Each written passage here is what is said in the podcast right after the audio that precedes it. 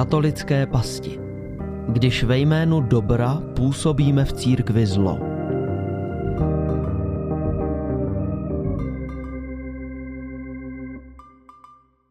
Posloucháte další díl seriálu, v němž chceme otevřít bolesti, které si při putování v katolické církvi způsobujeme. Ať už ty, které přichází z hierarchie, anebo ty, jimiž se zraňujeme jako věřící lajci navzájem. Spolu s přizvanými odborníky nebo zúčastněnými autoritami chceme nabídnout zamyšlení, kde mají svůj původ, proč se mezi námi dějí a snad i to, jak z nich ven. Příběhy, které uslyšíte, nejsou detailním ani vyčerpávajícím popisem problematiky. Jsou spíše pomyslným oknem do situací, které jsme nazvali katolickými pastmi. Děkujeme za vaši podporu a přejeme podnětný poslech.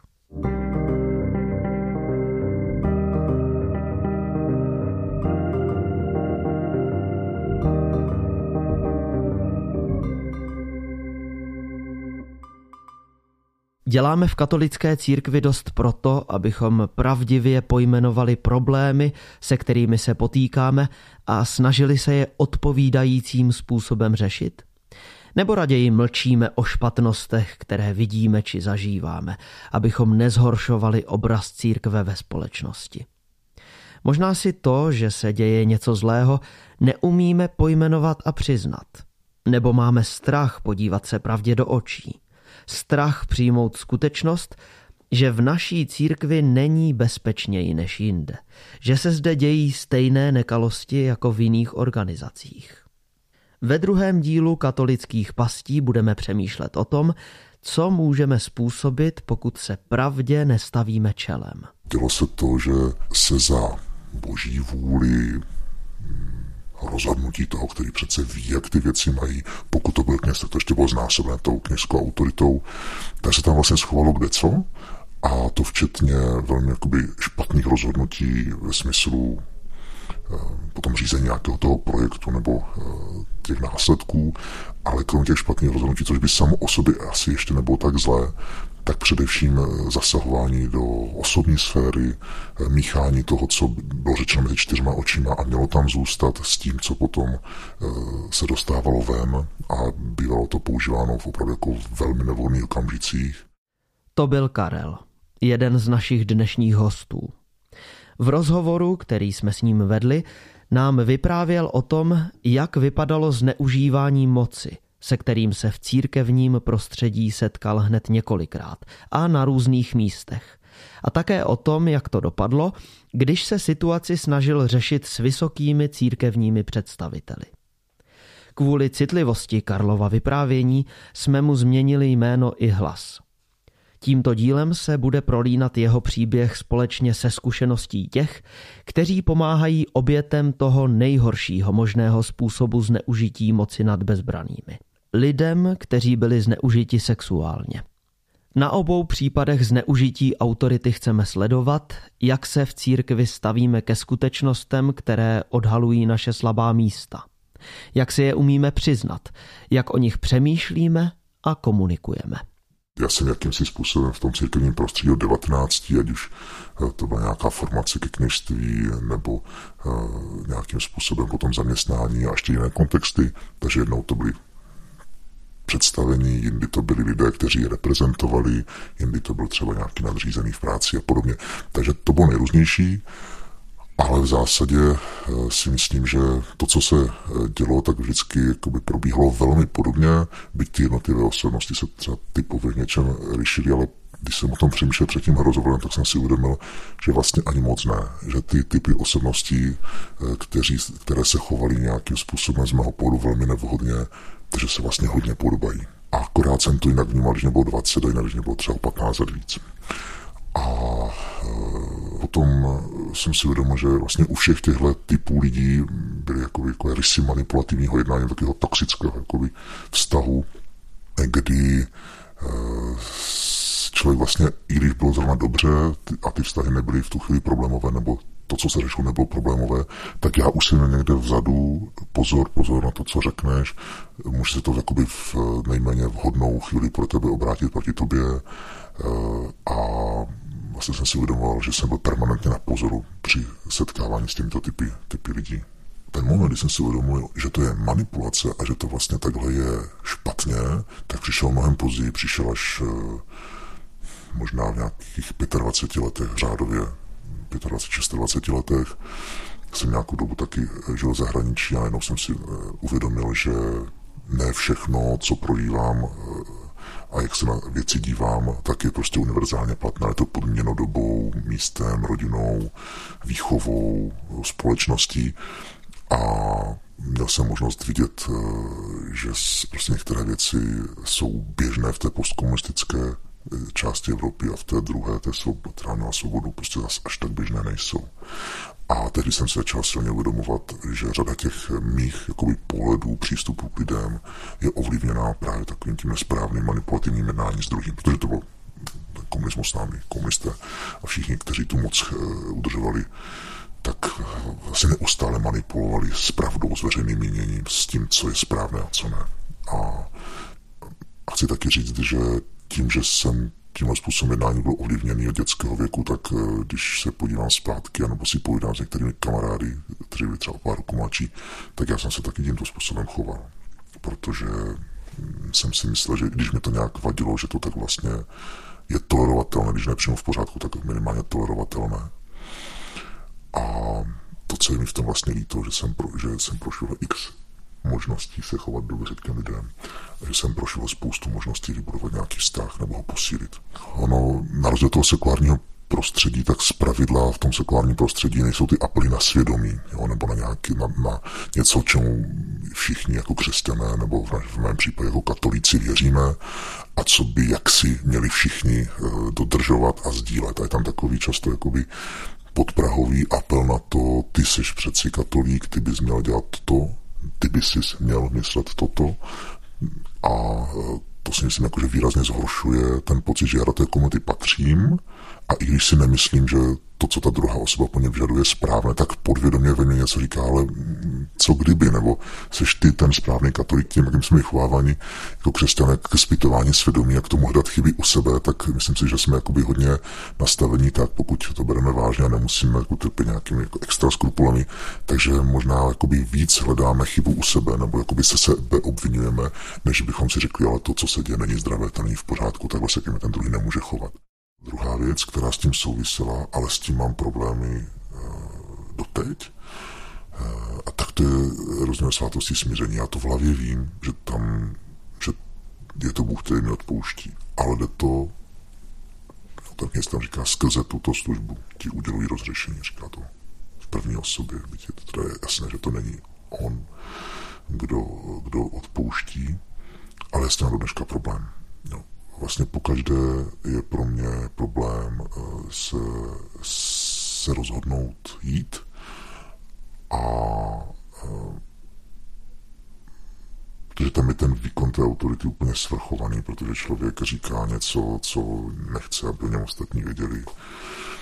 A pokud ví, tak se to, pokud to ostatní ví, tak se to stydí, já to tak mám. A eh, vlastně nechci tyhle věci říkat, protože mám zkušenost opakovanou že to důvěrné sdělení, byť třeba ne tohle druhu, tak bylo zneužito. A proto v podstatě nejsem schopný třeba jít ke knězi, kterého neznám a půjdu někomu, komu opravdu hluboce důvěřuji jako člověku a pak jsem toho schopný, ale i tak mi to strašně moc stojí. A je to pro mě jako mnohem, mnohem těžší, než, než to bývalo dřív. Nikdy se mi nestalo, že by někdo zneužil tajemství, to ne.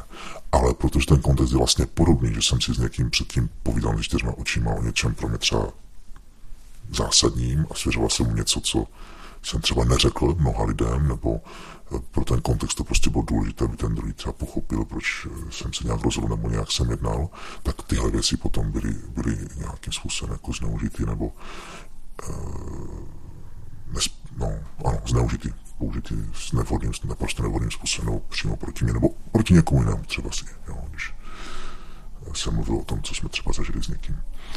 To prostředí, to, ta, ta atmosféra, ten kontext té svatosti smíření mi to vlastně velmi připomíná.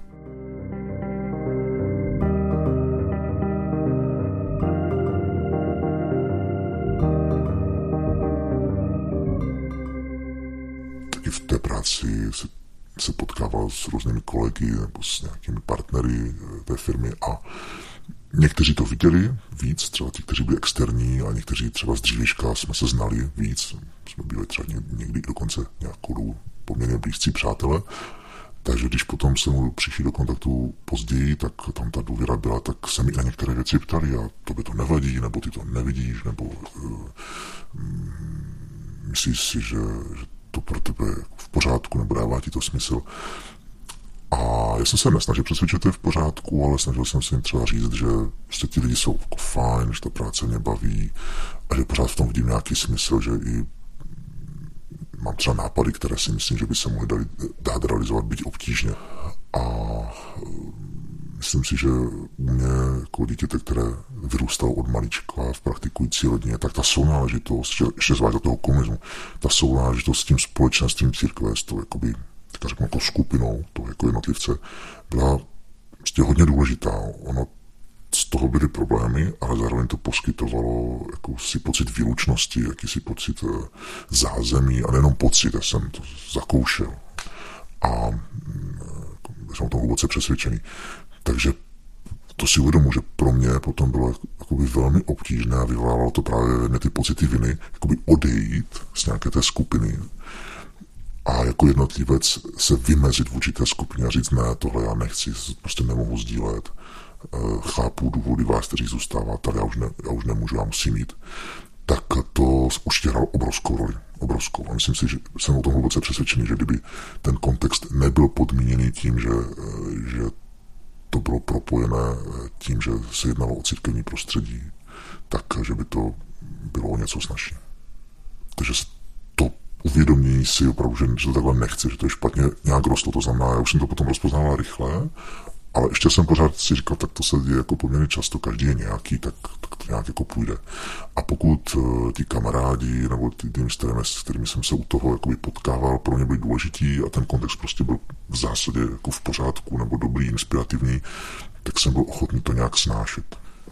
Teďka už po nějakém delším čase, eh, kdy ty nejhorší věci mám za sebou, tak už mi to jenom jakoby, působí nepříjemné vzpomínky, ale když to bylo třeba řekněme několik měsíců nebo rok, eh, tak eh, a dostal jsem se do alespoň náznakem podobných situací, nebo jsem o tom začal s někým si další dobu vyprávět, eh, tak se mi vracely stavy, které jsem měl v době, kdy to trápení akutně probíhalo, což znamená, že jsem měl takové návaly smutku, pocity jako ztráty smyslu všeho, Eh, chtělo se mi brečet, ale nešlo to.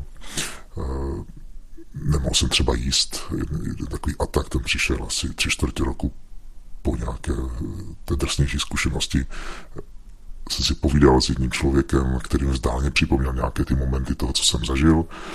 A bylo to odpoledne, já jsem do druhého dne dopoledne nemohl jíst. No, prostě to nešlo třeba nebo nespavost a takové ty jako pocity e, neustálého jako hádání se s tím druhým člověkem, nějaké útržky těch dialogů se mi přehrávaly v hlavě.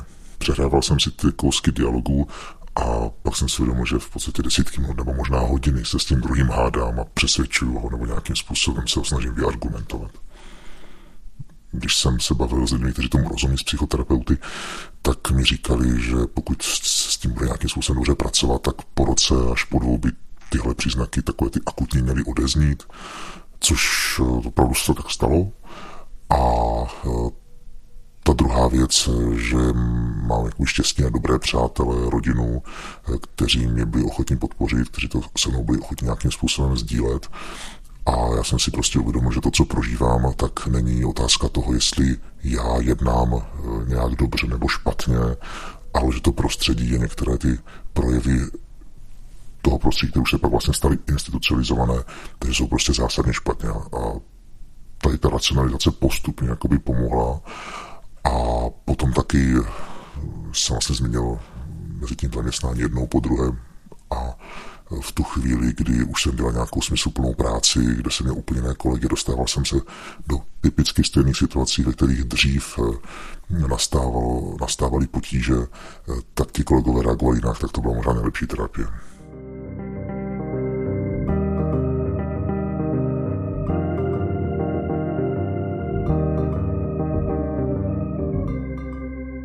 Možná někdy stojíme před otázkou proč.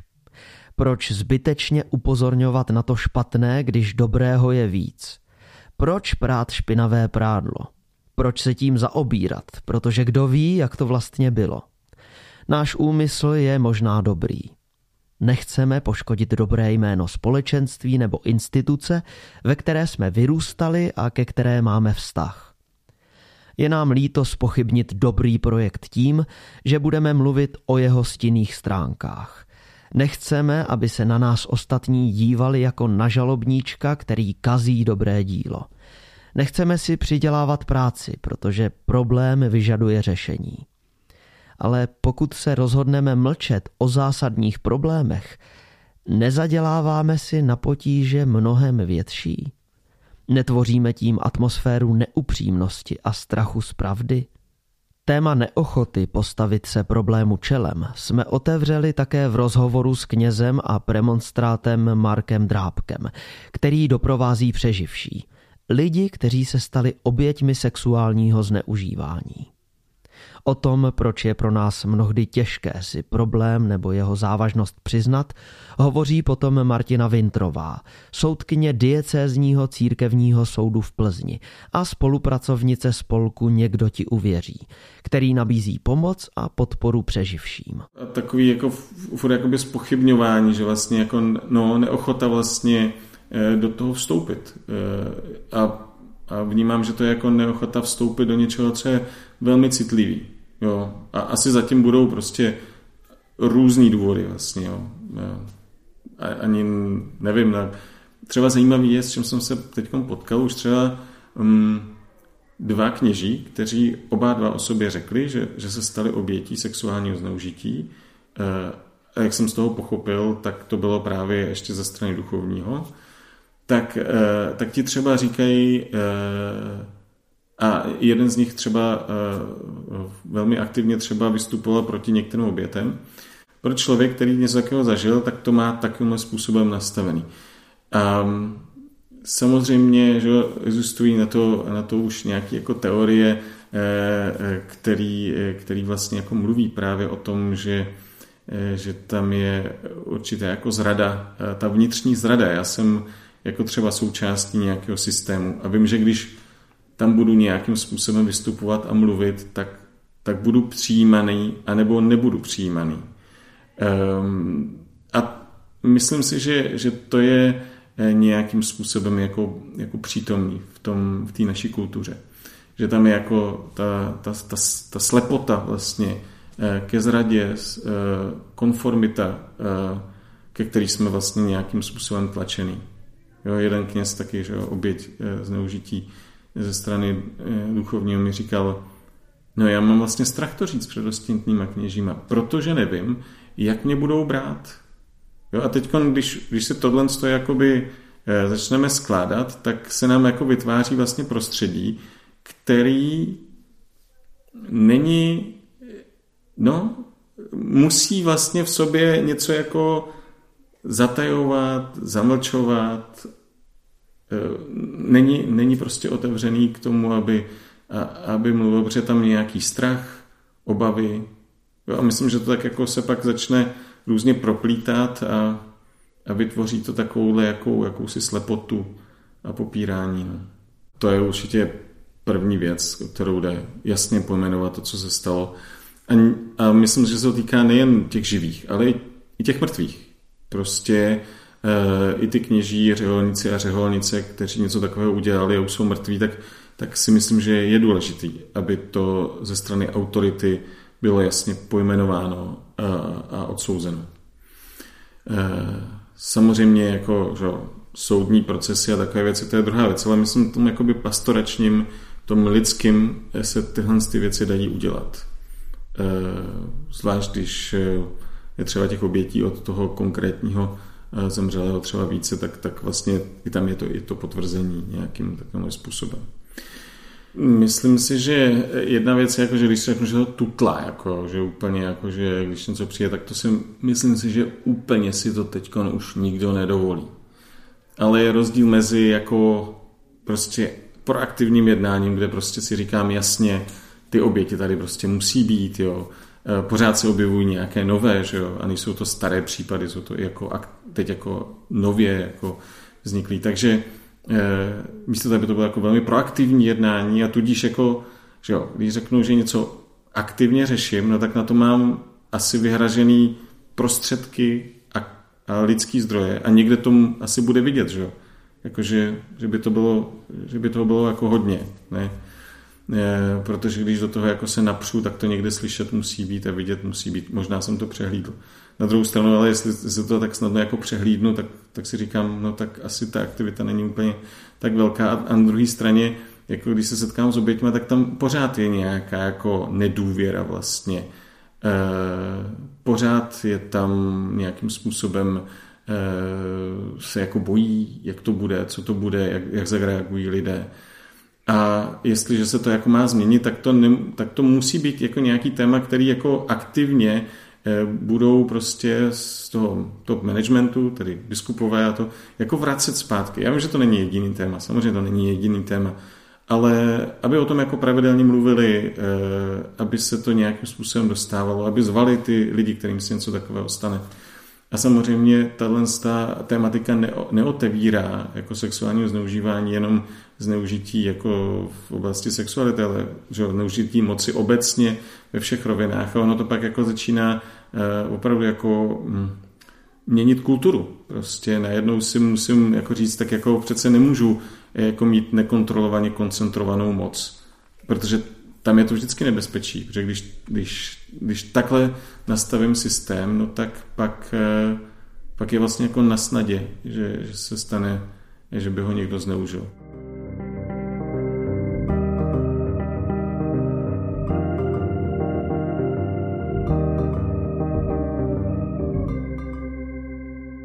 Protože máme eh, spíš tendenci utíkat od velmi těžkých témat co je moje zkušenost, je, když se o nich mluví, tak zlehčit, popřít, nemluvit o tom. A to nejen v těchto problémech, ale v, té, v tomhle, téhle problematice, ale i jinde. Kdyby se řešili správně, kdyby se pomáhalo těm obětem tak, jak se jim pomáhat má, eh, kdyby všichni, eh, kdyby byly preventivní opatření, kdyby eh, se vědělo, že nebo všichni, kterým se to stane, eh, se nebáli o tom někomu říct a věděli, že se i to opravdu bude dobře řešit, tak si myslím, že by se o tom nemuselo mluvit. Ale eh, vlastně zkušenost i ze světa je, že eh, právě když se věci zametají pod koberec a neřeší se, tak ta frustrace a ta bolest těch lidí jenom roste a pak už to někde prebublá, protože když se jim nedostane pomoci, tak ji hledají všude možně a někdy to vlastně se začalo řešit právě až, když vlastně se ty věci dostaly na veřejnost a kupily se jich média.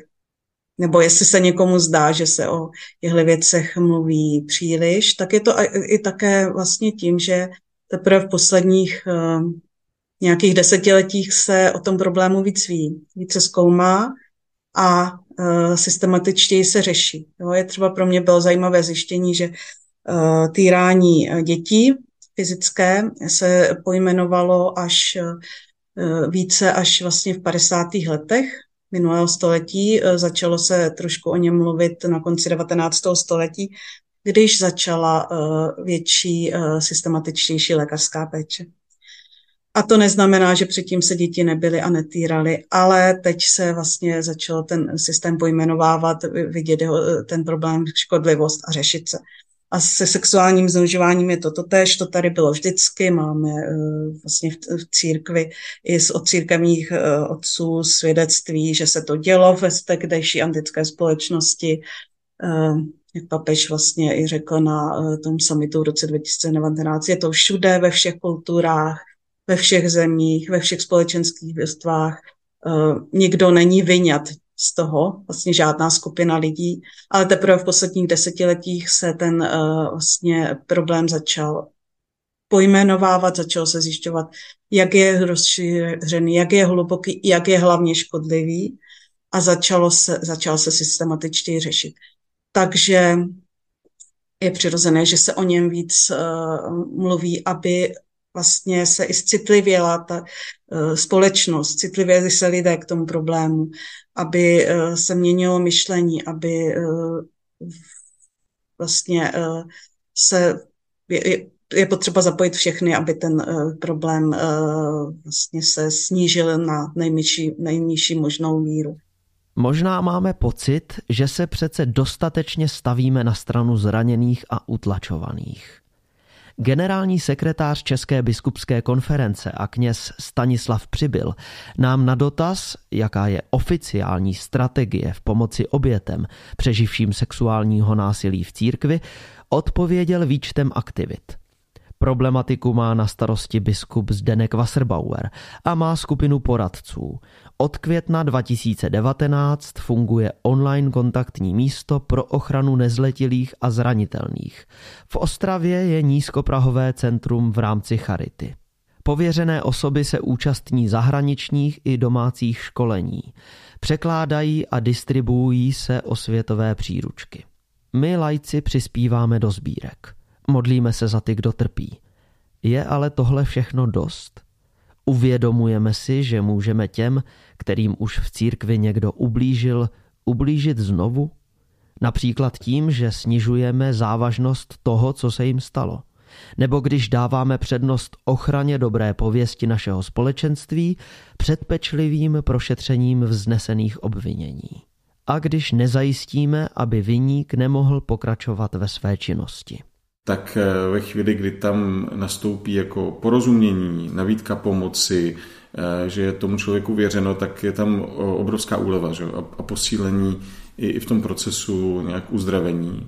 Tam, kde je to naopak jako spochybňování, tak to tomu člověku velmi podtrhává nohy. A to spochybňování mm, může být jako jasný odmítnutí, že to je, že to je špatně, ale můžou to být takové různé narážky, kde prostě je to jako, no ale tak, eh, no ono to třeba možná, on to nemyslel, možná třeba tak, nebo když on to mohl myslet taky dobře a tak dále, tak dále. Prostě eh, jakoby zlehčování toho, eh, co se dělo, zlehčování dopadů, spochybňování toho, že ten, že ten dotyčný jako něco prožil, a pak jsou to věci, které, myslím, hodně dávají zabrat lidem, jsou právě ta nevědomost a někdy takový jako kliše, který se používají něco ve smyslu, já nevím, eh, jo, odpust, jo, eh, eh, bude ti líp.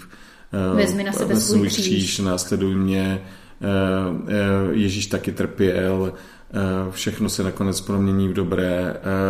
Všechny ty věci, kde vlastně jako, řekl bych, ten, kdo naslouchá, uteče jako od té bolesti. Jo? Už je to dávno, je to třeba překročit a jít dál. To jsou všechno věci, které vlastně řeknou tomu člověku, hele, to, co ty přinášíš, není tak vážný. A, a tohle to obrovsky zraňuje. Takže tam, kde, kde jde k tomu, že jsou jako vyslyšený e, oběti s porozuměním, tak to velmi pomáhá. A to si myslím, že pokud jsou uh, dobře vycvičený uh, a, mají vlastně ten trauma informovaný přístup, třeba i, i lidi, kteří dělají ty výslechy církevní, tak si myslím, že, že to jako může být pomocný, protože oni jako by měli být ty, kteří jako naslouchají, slyšejí, snaží se porozumět. Blbý je, když vlastně se tam stane, že tam ten člověk není jako opravdu v tom traumatu Eh, natolik jako proškolený, že vlastně přistupuje třeba i k tomu výslechu způsobem, tak jako kdybyž vyslýchá třeba nějakou manželskou kauzu. Protože samozřejmě tam můžou být taky traumata, ale je to přece jenom trošku ještě jako jiný, jiný zážitek. Umím se představit, že podobně, eh, podobně problematický by to mohlo být u výslechu třeba ženy, která byla týrana a, a řeší třeba nějakou manželskou kauzu. Takže eh, to vyslyšení ze strany církve může být hojivý, protože to je ta autorita, která řekne ano, bylo to špatně a něco dělá. anebo to může být velmi zraňující, protože je to zase autorita, která vlastně spochybňuje a odmítá. Nevím, že by jako v rámci třeba ČBK byla nějaká jako aktivní skupina, která by jako fakt vytvářela jako programy, že by byl nějaký web, kde se prostě podíváte a máte tam prostě články, informace, eh, všechno, nevšiml jsem si toho, možná něco takového existuje, ale ne, ne, nevím o tom. Um, myslím si, že by se to vyplatilo, aby bylo něco na, na, na, jako na národní úrovni, eh, a to z různých důvodů, eh, jednak nezávislosti, protože že, aby nepod, nemuseli podléhat ty lidé konkrétním tlakům, ty, kteří takovéhle věci budou třeba dělat. A, a zároveň hm, si myslím, že jako ne, nevím, jestli máme takový kapacity, aby si každá dieceze mohla jakoby dovolit kvalitní Eh, kvalitní takovýhle služby. Jo. A furt ještě doufám, že, že, že nebudeme muset řešit každou farnost, protože v každé farnosti se něco takového stalo. Takže mi přijde mnohem jako výhodnější prostě jako vytvořit národní tým, který prostě s tímhle s tím by takhle pracoval.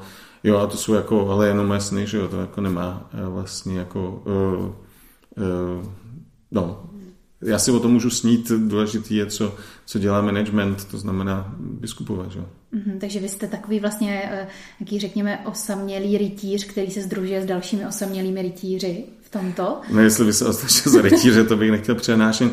Eh, no jasně, nemám od církve žádné pověření o to, abych to dělal, že jo? To je, eh, to je takhle, takhle to je.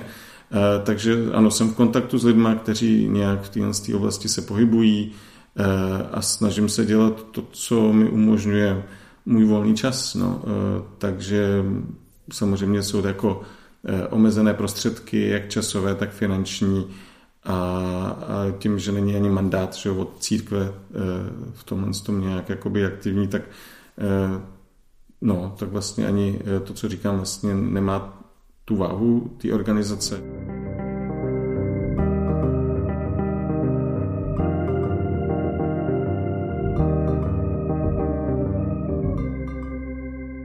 Zažil jsem tam, kde opravdu uh, ta reakce byla velmi rychlá, snažili se pomoct ty představení.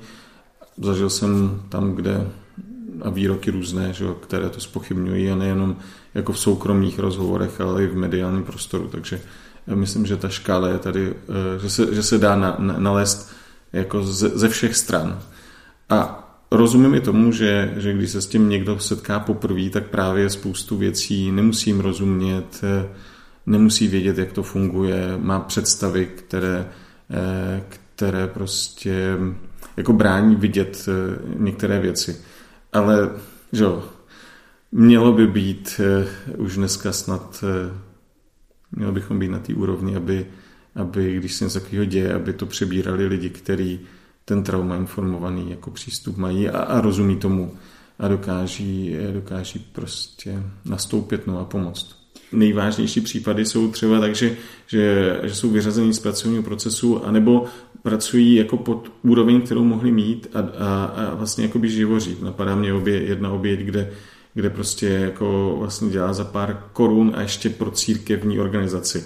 Ale vlastně ten, který ublížil, tak ten nedostal prakticky skoro žádný trest. Takže eh, a v tom se pak jako těžko žije, protože ta oběť to vidí, že jo? A, a myslím si, že, že to, tohle co jsou věci, které, které je důležité, aby se nás jako nějakým způsobem posunuli. Jo, jsou, jsou lidi, kteří přijdou a řeknou, já vlastně jako nepotřebuju nic, já jsem si to jako srovnal, eh, mám to, jako nepotřebuju peníze, jasně. Ale jsou i lidé, kteří jako vlastně potřebují a potřebují pomoc. A nejen jako tu finanční, ale, ale i prostě to všechno ostatní, co se s tím spojený, bydlení, pomoc prostě vůbec se zorientovat v životě, najít směr. No. Pachatel nebyl potrestán. A nebo byl trest velmi malý.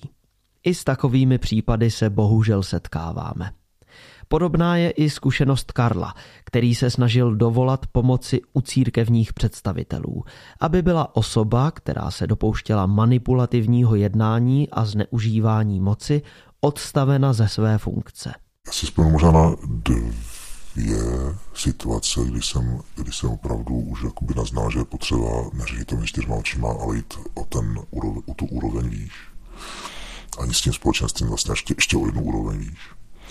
Minimálně v dvou případech to takhle bylo. A, a ta reakce byla v tom smyslu, že e, ti představení nepopírali ten problém, ale neměli mnoho chutí to řešit, což na jednu stranu chápu, ale od té nechutí to řešit eh, se to nikam jako úplně neposunulo. Jo? To znamená, že jedna věc je, že to třeba uznávali a říkali, kdyby to bylo v jiném kontextu takhle nebo onakhle, tak by to bylo třeba snažší řešit. To znamená, že to nějakým způsobem reflektovali a vnímali, že ta situace je prostě komplikovaná a proto těžko řešitelná, ale byla v jejich kompetenci řešit. A e, takže ta reakce byla v těchto případech za mě neuspokojivá.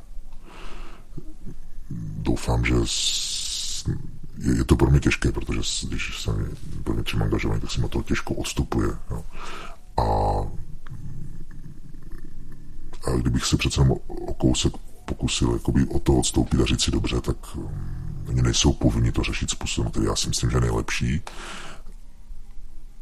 tak přesto si myslím, že když nějakým jako zásadnímu pokroku v těch věcech nedošlo a v zásadě ti lidé mohli pokračovat ve své činnosti, takže za mě to bylo neřešení té situace a ne řešení jinak, než jsem si představoval. No, v obou těch případech jsem s těmi lidmi v kontaktu, s těmi představenými dodnes. Eh, já jsem nějak vnitřně to potřeboval odpustit, eh, protože jsem to vnímal jako nejenom chybu, ale jako prostě křivdu. Eh, vůči sobě, vůči dalším, kterých se ta věc týkala. V oběma jsem v nějakém, ne, ne častém, ale jsem v nějakém kontaktu. A snažím se hodně pracovat na tom, snad se to i daří, abych jim to nedával pocítit, že mě v tom zklamali. Vnímám třeba i z rozhovory s kamarády, kterých se ta věc taky týkala, že, eh, že jsme touhle cestou vlastně museli projít všichni.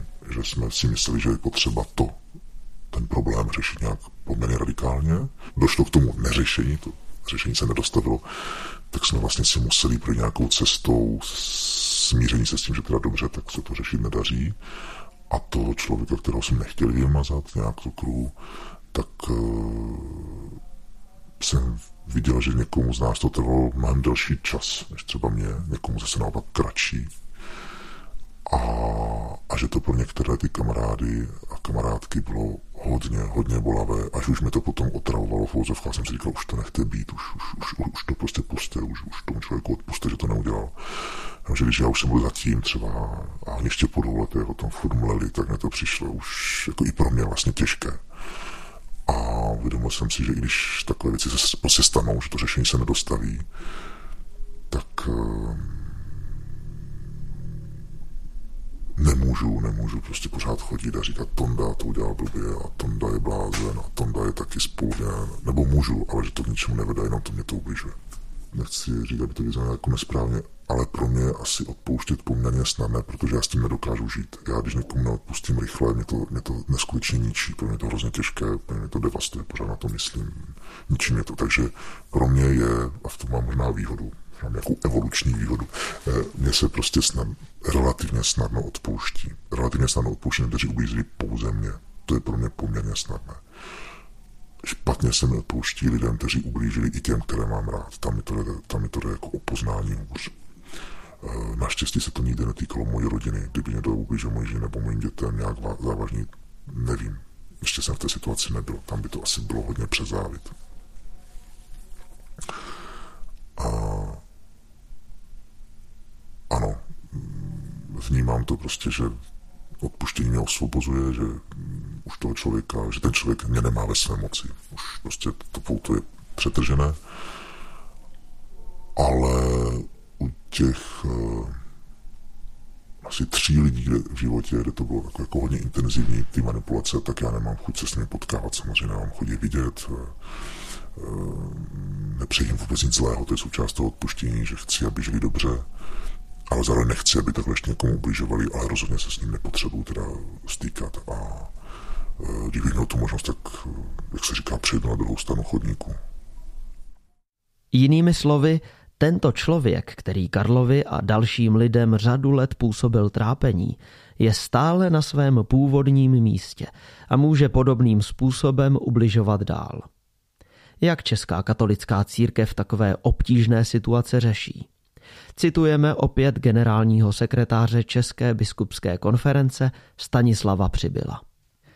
Týká se to kompetencí. Pokud je věc čistě diecézní povahy a spadá pod diecézního biskupa či diecézy, tak si tyto věci řeší oni napřímo. My to ani řešit nemůžeme, protože každá diecéze je nezávislá jednotka a ČBK není jejich vedoucí, takže nemůže komunikovat o věcech, které nezná a nespadají pod její gesci. Jakmile se nějaký problém týká celé církve v České republice, tak potom je řešení a i následná komunikace na nás, tedy ČBK.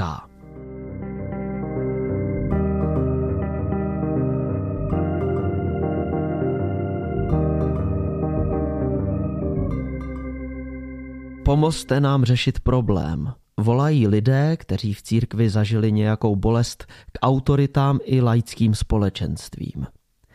Není to ale volání jediné. Vyslechněte nás, berte nás vážně a přizvěte nás do diskuze jako partnery. Prostě s námi mluvte. Zní od nich čím dál častěji. Ale slyšíme je? Nabízíme vám nyní citaci z dopisu, který polská oběť, přeživší sexuálního zneužívání ze strany kněze, napsala sama sobě letos 14. března. V době, kdy polským médiím dominovala obvinění, že se svatý papež Jan Pavel II. mohl dopouštět krytí zneužívání a rezonovaly jeho četné obhajoby.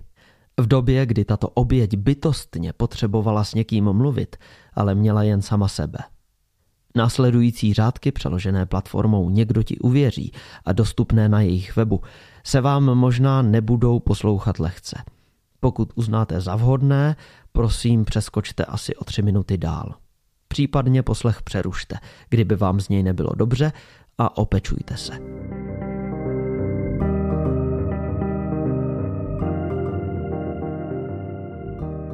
Ahoj Toško. Píšu ti, protože vidím, že to potřebuješ.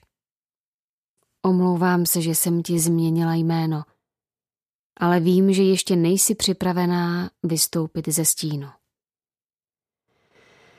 Vidím, že ta bouře, která se rozpoutala v poslední době, je další věc, ve které se rádo mluví o vás, o tobě a dalších lidech zneužitých duchovními, ale úplně bez vás. Vím, že nikdo ze zodpovědných za církev se na tebe neobrátil. Zprostředkovaně ani přímo, ani s jedinou větou. Všichni asi byli zaneprázdněni psaním prohlášení o svatosti Jana Pavla II. A o útocích na jeho dědictví. Když je to tak, píšu ti já, čili píšu sama sobě. Vidím, že o samotě pláčeš. Nedivím se. Spolu s tebou jsem čekala na jakékoliv slovo útěchy ze strany církve po pondělní reportáži. Vždyť je to tvůj další konec světa. Je přece zřejmé, že hierarchové, kteří tvrdí, že nejdůležitější jsou ti zneužití, mají začít rozhovorem s tebou. Není přece těžké tě najít. Diecézní biskup má tvoje telefonní číslo. Dala jsi mu ho. Ale nemluví s tebou. Možná proto si mi nejednou říkala, že cítíš, že tě berou jako odpadky. Jako předmět bez hodnoty. Jako vřet, který všem překáží. Vidím ten vztek, který tě drásá. Jsi používaná. Opět.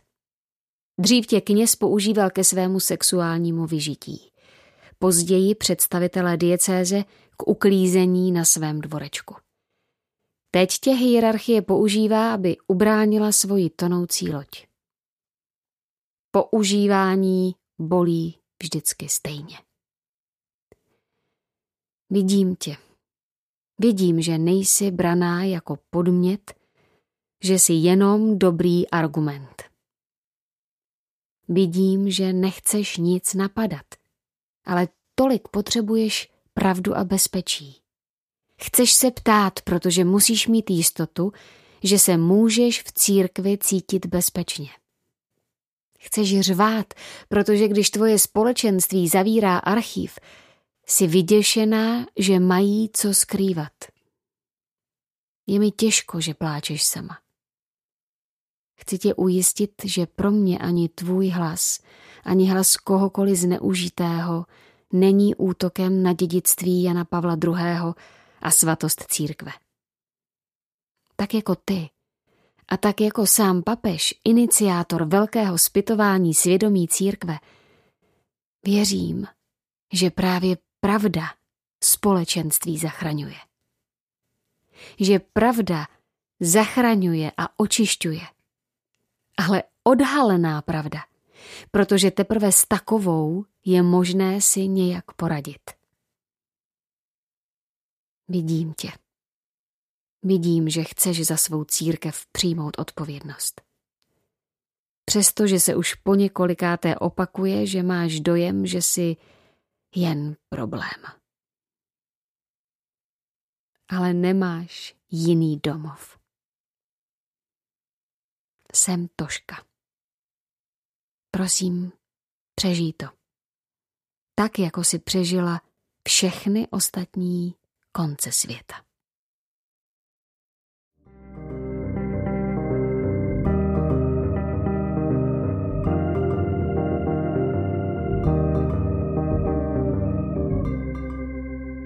Slyšeli jste silné svědectví z Polska. Jak jsme na tom u nás v Česku? Bereme oběti vážně? Nezlehčujeme to, co se nám snaží sdělit?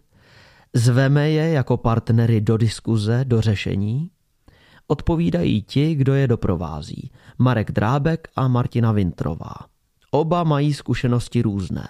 Dobré i špatné.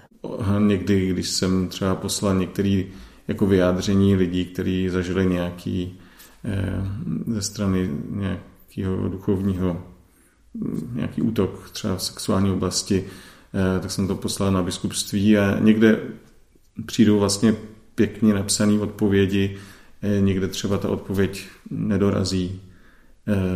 Takže je to pořád pro mě jako různý, že vlastně jako nevím, co bude, když s někým do něčeho takového jdu. Um, teď jsme nedávno byli třeba v jedné farnosti, kde oznamovali uh, o tom, to, že tam prostě ten kněz zneužil.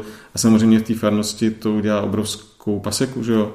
A, a týkal se to řeholníků a, a ti se to, jsou toho vědomí, takže jsme tam byli vlastně jako pracovat s těma lidma, mluvit o tom a, a vypadá to, že to není jako jednorázový, ale že opravdu z toho bude nějaký proces práce s těma, eh, s těma lidmi. A teď je dobrý si uvědomit, že se nejedná jenom o, o ty primární oběti, samozřejmě ty jsou jako v centru, ale těma oběťma se stává vlastně celá ta farnost, kde se to stalo. Ty lidi, kteří byli na to navázaní, to vám spochybňuje prostě všechno, že jo.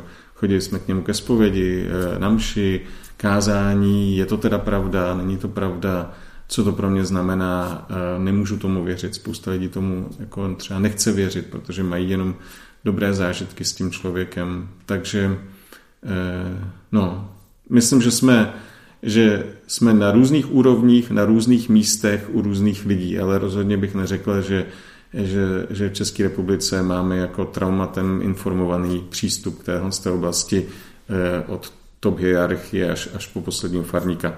To teda rozhodně ne zoufalost eh, není jenom vůči, eh, vůči tomu, jakým způsobem to funguje v církvi, ale musím říct vlastně i vůči tomu, jak to funguje eh, v tom českém právním systému, jak jsou ty věci nastavené, ale to není samozřejmě nic nového. O tom se vlastně i díky těm různým kauzám, který, který se teď otevírají, že jo, tak, tak se to vlastně jako dostává na povrch do veřejnosti, že, že prostě chybí chybí jako kapacity pro to, aby se ty, ty případy eh, zodpovědně řešily. No a v církvi je zase eh, tam je ještě, a, mluví se o tom i na nejvyšších úrovních, kdy jsem byl na, na různých konferencích, tak o tom jako i církevní právníci mluví, že vlastně ten systém církevního práva na tohle to ještě je tam strašně moc jako eh, nedostatků, třeba oběť, eh, je pořád brána ne jako, jako součást, jako člen toho, eh, nebo jak se to přesně odborně řekne, eh, rovnocený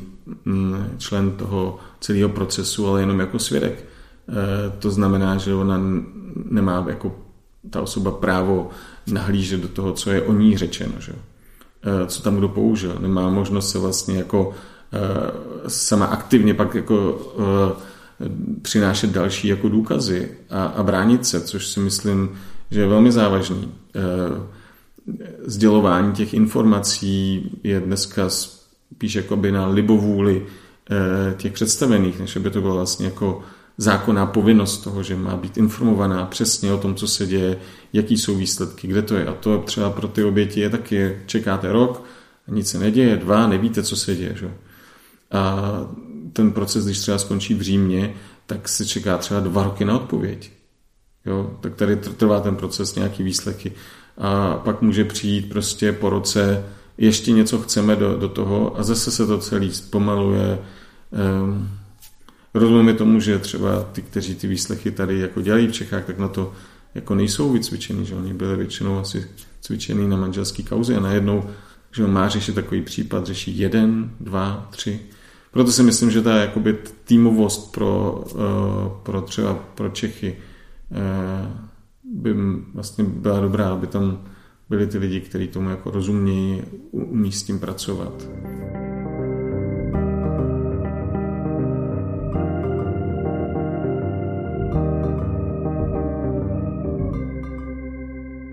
Ta otázka by možná stálo za to položit opačně, protože se ví, že vlastně sexuální zločiny jsou jedny z eh, nejvíc latentních zločinů, to znamená, že naprostá většina obětí je nikdy nenahlásí.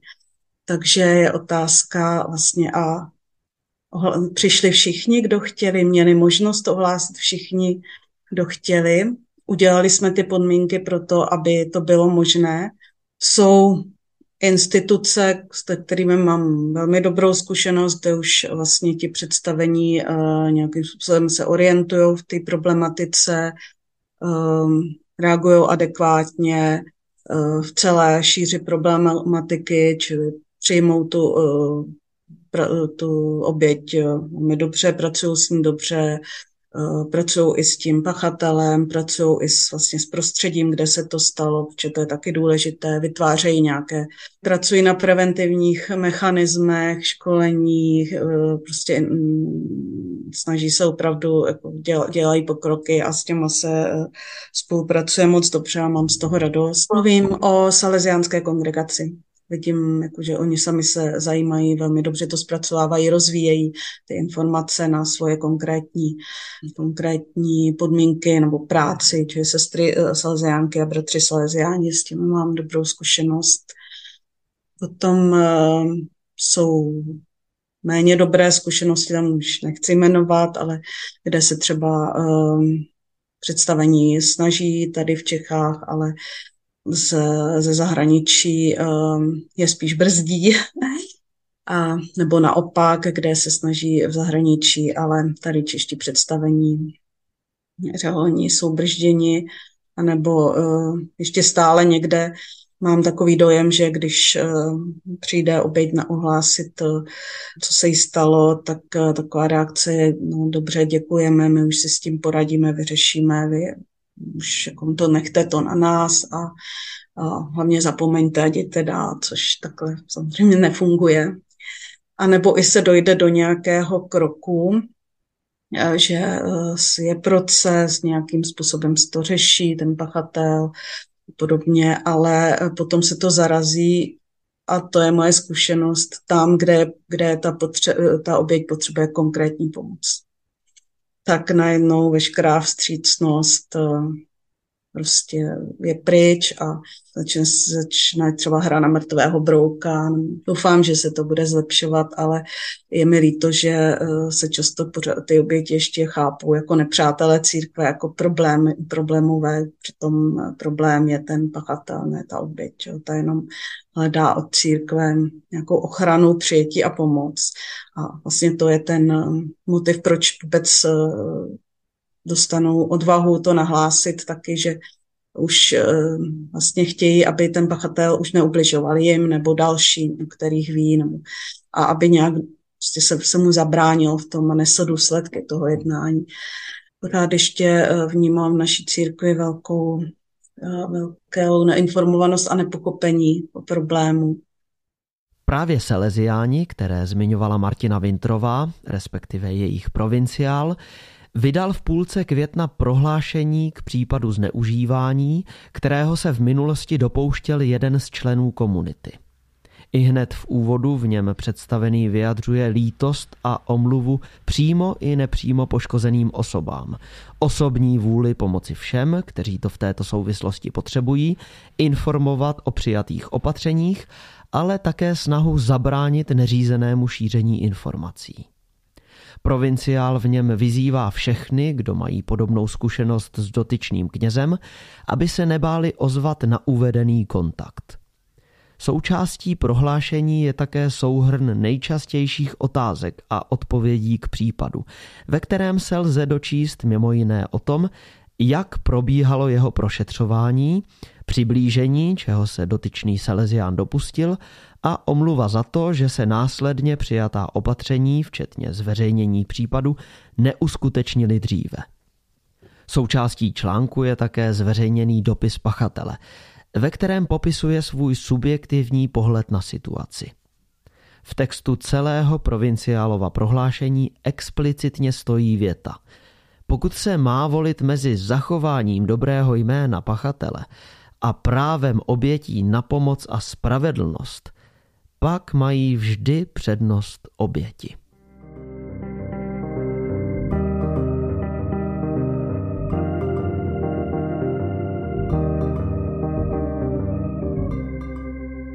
Proč vlastně máme tak velkou potřebu chránit církev před špatnou pověstí?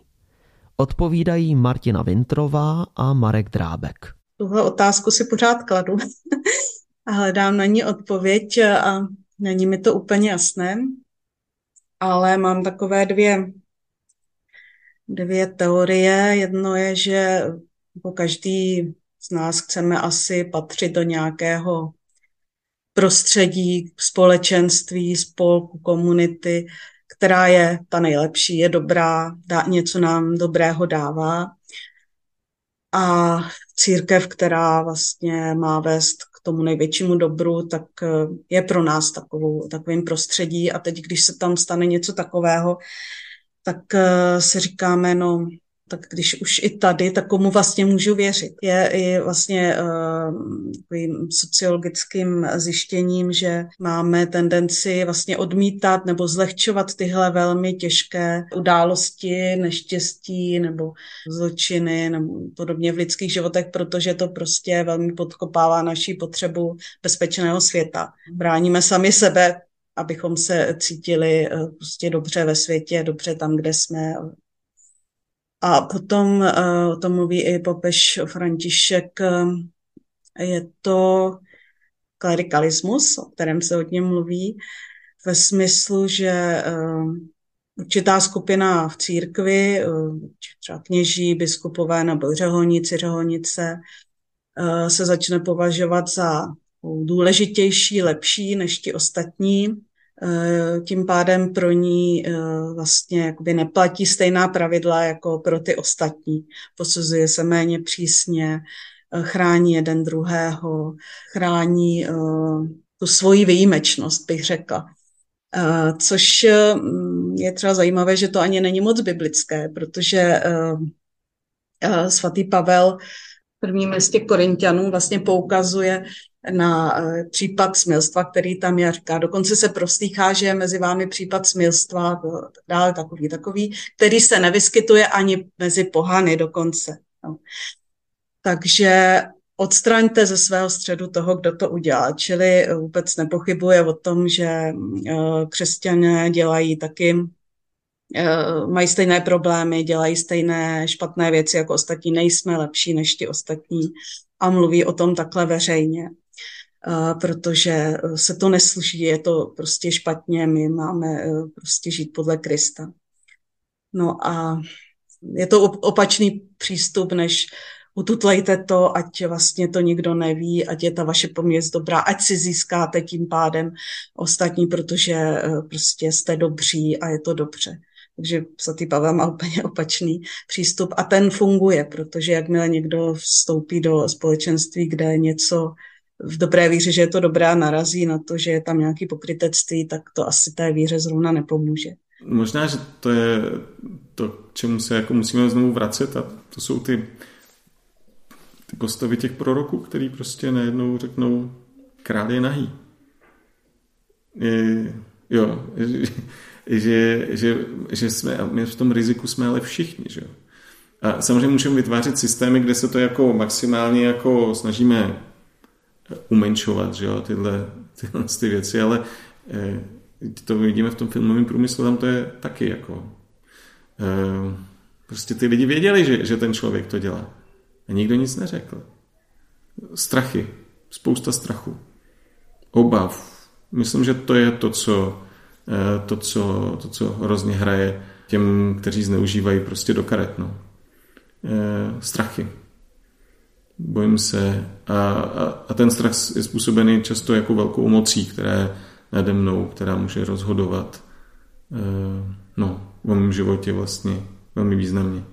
Možná je to jako fakt strach jako z neznáma, strach z nejistoty, že nevím, kam mě to vlastně jako povede, protože když udělám krok, že jo, když udělám krok jedna, Jo, to myslím, že tomu začíná, jako ono možná ještě jakoby oběti, ještě jakoby poslouchnout je, bychom možná je jako poslechli.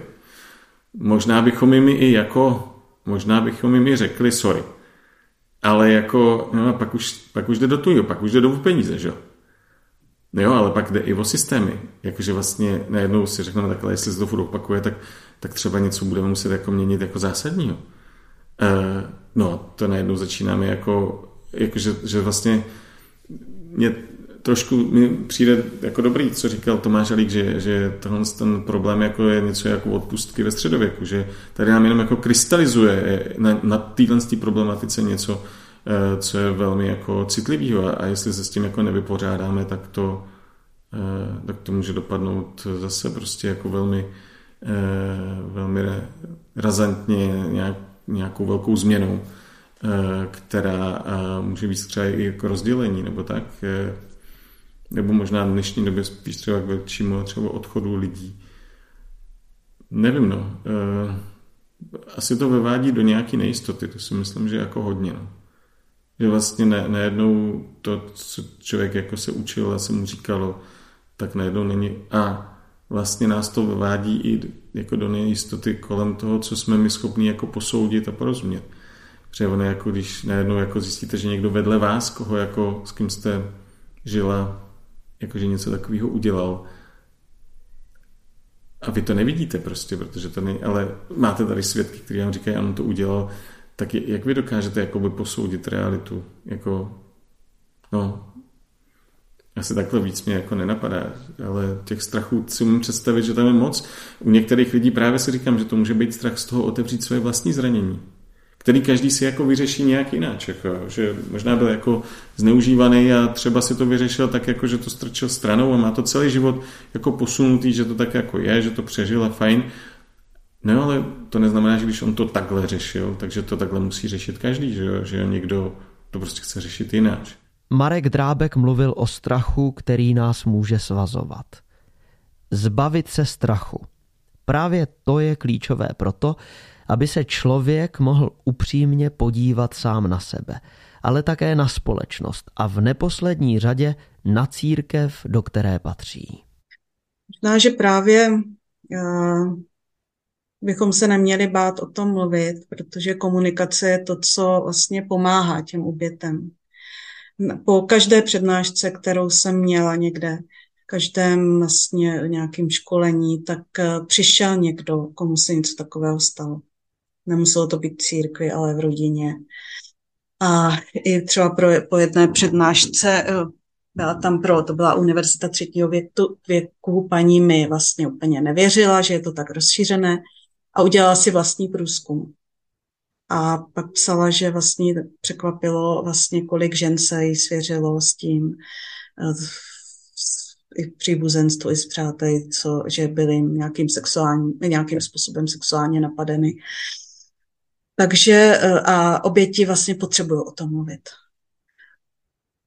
To nejhorší, co vlastně můžou slyšet třeba, a co se stalo ve spovědnici, je eh, prostě eh, odpuste a zapomeňte a už na to nemyslete. To je naprosto kontraproduktivní. Takže tím, že se o tom mluví, pomáháme těm, komu se to stalo nejen v církvi, ale i v jiných, v rodinách, někde třeba v kroužcích ve sportu, a oni potřebují mluvit, potřebují přijetí, potřebují naši podporu, takže naopak vlastně mluvení eh, je hojivé. Co nám kromě překonání strachu ještě může pomoci k tomu, abychom se na sebe podívali pravdivě? Karel říká, že potřebujeme někoho, kdo by nám nastavil zrcadlo. Milí králové šaška, vím, byl jiný, který mohl říct, eh, co dělají, že to tak asi v praxi často ani nebylo, ale takový šašek někdo, kdo, kdo prostě může říct všechno, jo, který ukáže na to, že král je tak si myslím, že to hrá velice, velice moc. A myslím si, že v praxi moc nefunguje takové to, že mám nějakého přítele, kterému řeknu, hledej, kdybych se choval blbě, tak mi řekni, protože toho asi je schopných velice málo lidí, velice málo lidí. Tudíž ta, ta kontrola, ten, ten způsob eh, omezení musí být prostě nějakým způsobem nastavený, jako, aby, aby ho všichni respektovali. To něco náhodného, aby to bylo jako systémová věc, jak jsem o tom mluvil.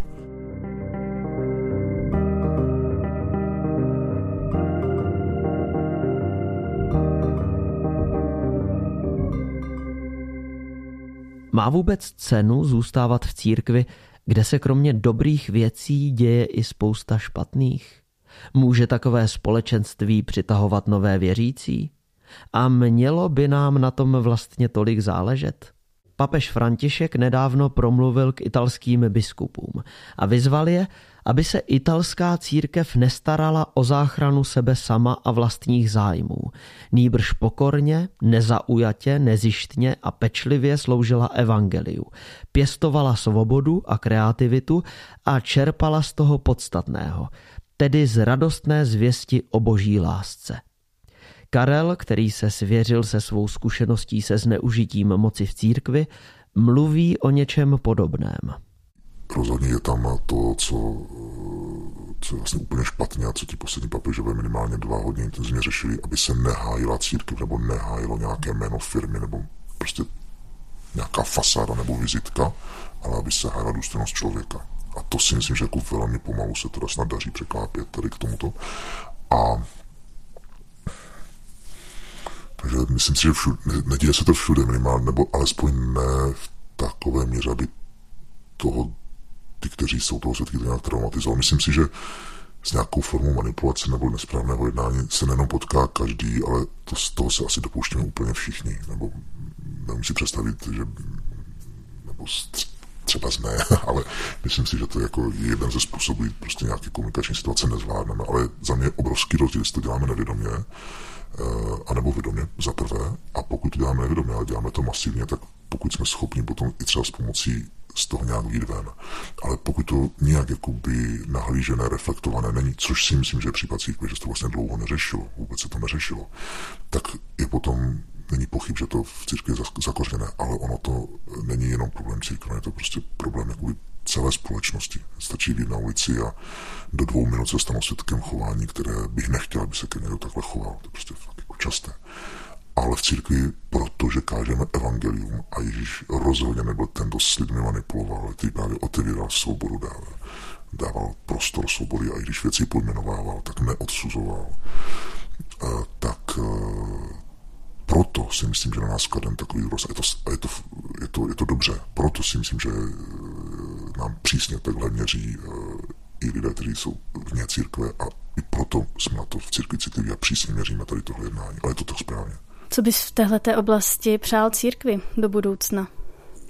Jak už jsem říkal, abychom nehájili značku církev CZ, ale abychom hájili každého člověka. To je úplně jedno, jestli je chudý, bohatý, handicapovaný, úspěšný. Prostě abychom člověka měli na prvním místě. A abychom od nějakých jako složitých úvah, jak má církev vypadat a co by měla, co by měla dělat nebo neměla dělat, tak a ty boje jsou nutné, tak abychom si vždycky přečetli těch pár veršů, když tam Ježíš stojí s tou cizoloženou ženou a, a říkají, kde jsou ti, kdo tě odsoudili. Nikdo tě neodsoudil. Nikdo, pane. Ani já tě neodsuzuji. To si myslím, že kdybychom si občas vzpomněli na tenhle dialog, tak by nám hodně, ale hodně pomohlo.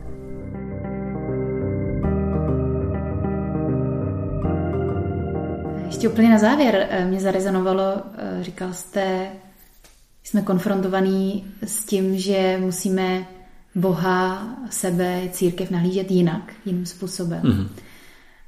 Tak kde v tom všem jako eh, katolický kněz, řeholník, premonstrát toho Boha vidíte? Jak ho nahlížíte skrz to? Tak pro mě je Kristus, eh, jsou ty oběti, že jo? Tam si myslím, že, eh, že tam se s ním setkávám vlastně velmi intenzivně a živě. Byl jsem nahý a oblekli jste mě, byl jsem zneužívaný, doprovázeli jste mě? Třeba by se to dalo i takhle říct, no. Jo. Jakože kde jinde být, jako, tam mi to dává smysl.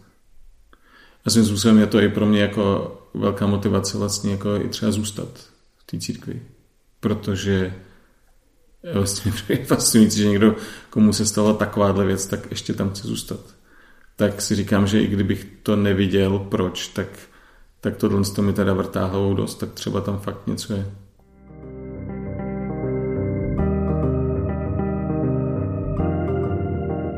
Dnešní díl katolických pastí je u konce. Přejeme vám všem a také sobě, ať se na sebe a svá společenství dokážeme dívat pravdivě, ale zároveň s láskou a pochopením. Věříme, že to je pohled, kterým se na nás dívá Bůh. Podcast připravili Aneška Věviorková a Aneška Jakubcová. Za velký kus editorské a dramaturgické práce děkujeme Hance Kašpárkové. Za zvukové vyladění Tondovikánskému. Dopis oběti, která píše sama sobě, načetla Kateřina Rýznarová. Velký dík patří i našim hostům. Karlovi, který se nebál mluvit o nepříjemných prožitcích, Martině Vintrové a Markovi Drábkovi, kteří se podělili o své zkušenosti z praxe, generálnímu sekretáři ČBK za písemné odpovědi na naše otázky.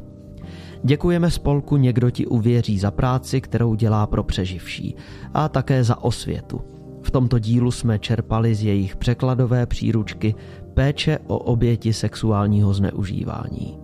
Svým hlasem vás provázel a za celý tým se loučí Jaroslav Tomáš. V úplném závěru vás ještě zvu na naše Hero Hero, kde najdete bonusové materiály k této epizodě. Například celý rozhovor s Markem Drábkem.